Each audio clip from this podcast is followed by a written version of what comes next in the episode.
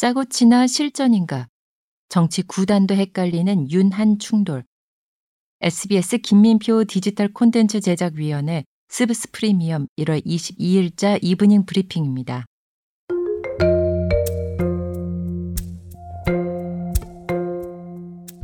짜고 치는 싸움 약속 대련이다. 아니다 실전이다. 여권을 대혼란에 빠지게 한 당정 갈등, 즉 윤석열 대통령과 한동훈 국민의힘 비대위원장 갈등에 대해 정치권 해석이 분분합니다. 현재 권력과 미래 권력이 정면 충돌하는 권력 투쟁이 수면 위로 떠올랐다는 분석도 있고 윤석열 아바타라는 프레임을 벗기 위한 일종의 약속 대련이라는 분석도 있습니다. 정치 고수들도 의견이 엇갈립니다. 한동훈 국민의힘 비대위원장은 지난 22일 대통령실의 사퇴 요구를 거절했다는 사실을 밝히기까지 했습니다.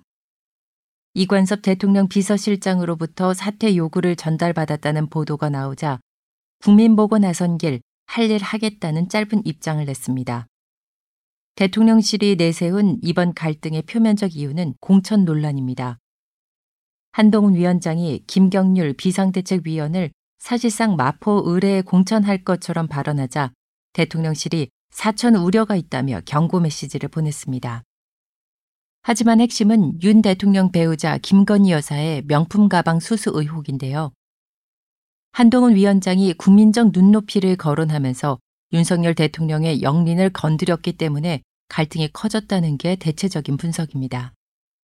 한동훈 위원장은 22일 김건희 여사 리스크가 당정 갈등 요인으로 거론되는데 입장에 변화가 있느냐는 기자들 질문에 제 입장은 처음부터 한 번도 변한 적이 없다고만 했습니다.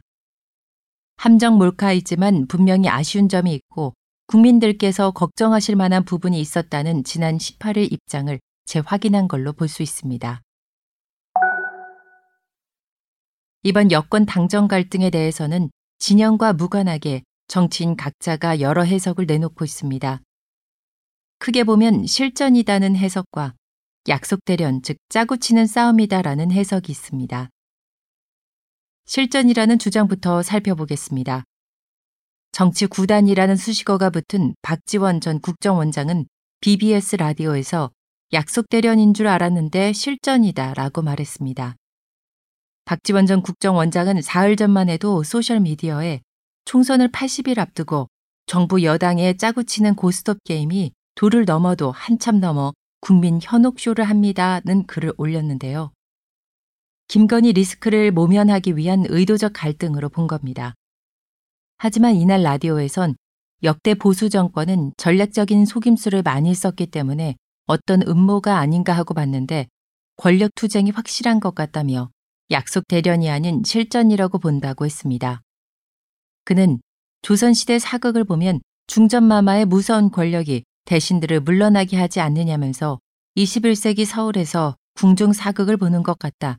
어떠한 경우에도 윤 대통령이 물러서지 않을 것이라고 말하기도 했습니다. 그러면서 한동훈 위원장이 물러날 수밖에 없을 것으로 예측했습니다. 임종석 전 청와대 비서실장은 동물의 왕국에 비유했습니다. 한 위원장이 우두머리에 밥그릇에 잘못 손댔다가 한 대 맞은 모양새라고 표현했습니다. 약속 대련이 아니라는 이유로는 윤석열 대통령의 스타일을 들었습니다. 윤 대통령이 주도 면밀하거나 신모 원려가 있는 스타일이 아니라는 겁니다. 국민의힘 소속이었다가 최근 탈당하고 개혁신당으로 옮긴 김용남 전 의원도 약속대련은 아닌 것 같다. 정말 사퇴하라는 얘기가 전달됐고 한동훈 위원장이 계속 하겠다면서 충돌하니까 용산에서 한 발짝 물러나는 모양새로 보인다고 말했습니다. 이번엔 약속 대련이라고 보는 입장을 살펴볼까요? 이준석 개혁신당 대표는 한 유튜브 방송에 출연해 애초에 기획으로 본다면서 약속 대련으로 규정했습니다. 이준석 대표는 윤석열 대통령과 한동훈 위원장을 잘 아는 모 인사가 내게 이관섭 비서실장을 보낸 건 약속 대련이라고 이야기하더라며 들은 이야기를 소개했습니다. 그러면서 윤 대통령이 한 위원장을 혼내거나 싫은 소리 할 일이 있으면 전화를 하거나 텔레그램을 하면 되는 것이지 굳이 이관섭 실장을 보내 너 이렇게 해라 저렇게 해라 할 이유가 없다고 주장했습니다. 약속 대련으로 보기엔 양측의 갈등이 걷잡을 수 없는 게 아니냐는 질문에는 원래 약속 대련일수록 메시지가 세다면서 한동 위원장 쪽에 힘이 쏠리는 모양새로 끝을 내려고 할 것이라고 전망했습니다. 한동훈 홀로 서기가 약속 대련의 목표라는 게 이준석 대표의 분석입니다. 민주당 장경태 최고위원은 이제 한동훈과 윤 대통령의 쇼가 다시 시작되는 모습이다. 김건희 특검법 통과가 핵심인데 난데없이 거취 압박으로 쇼를 벌이고 있다고 주장했습니다. 표면적으로 여건이 대혼란 양상을 보이고 있는데도 약속대련 주장이 나오는 건 윤석열 대통령과 한동훈 위원장의 관계, 총선 전략상의 필요성 등 다양한 이유 때문이라는 분석이 나옵니다. 우선 한동훈 비대위원장은 윤석열 사단의 핵심 특수통이었고 한 달 전 국민의힘 비대위원장 선임 과정에서도 윤심이 작용했다는 게 지배적인 견해입니다. 민주당에서는 한동훈 위원장을 윤석열 아바타라는 프레임으로 비난하고 있죠. 하지만 윤석열 대통령의 저조한 지지율 국면을 돌파하기 위해서는 한동훈 위원장 간판으로 총선을 치르는 게 유리하다는 판단으로 의도된 갈등을 통해 한 위원장 띄우기에 나선 거라는 게 이른바 약속대련설에 따른 해석입니다. 나를 밟고 가라는 식의 제2의 6.29 선언까지 예측하는 분석가도 있는데요. 한동훈 위원장 요구를 윤 대통령이 받아들여 김건희 여사 사과로 이어질 수 있다는 겁니다. 김 여사 사과 없이 대립각을 세우는 것만으로도 정치적 효과를 볼 수 있다는 주장도 있습니다. 이 또한 약속대련설에 속합니다. 정청래 민주당 최고위원은 실전과 약속대련 시나리오를 모두 거론했습니다. 윤 대통령이 김건희 여사를 보호하고 한동훈을 버리려 했을 가능성도 있지만 짜고 치는 고스톱 같은 국민 속이기 전략일 수도 있다고 했습니다. 국민 속이기 전략에 대해 윤석열 부부의 얼굴을 지우고 한동훈 얼굴로 선거를 치르겠다는 암묵적 합의가 있었다면 다소 무리한 감이 없지 않으나 제2의 6.29 선언 같은 한동훈 돋보이기 작전일 수도 있다는 겁니다.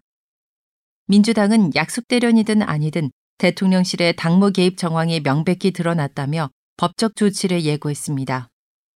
조국 전 법무부 장관도 탄핵 사유라면서 날을 세웠는데요. 재임 중 대통령에 대한 기소는 불가하지만 혐의가 확인되면 국회는 탄핵 소추할 수 있다. 민주당은 더 싸워야 한다고 주장했습니다. 야권에서는 약속 대련이냐 아니냐를 떠나 이번 당정 충돌이 총선에서 호재가 될 것으로 보고 총공세를 펴는 모습입니다.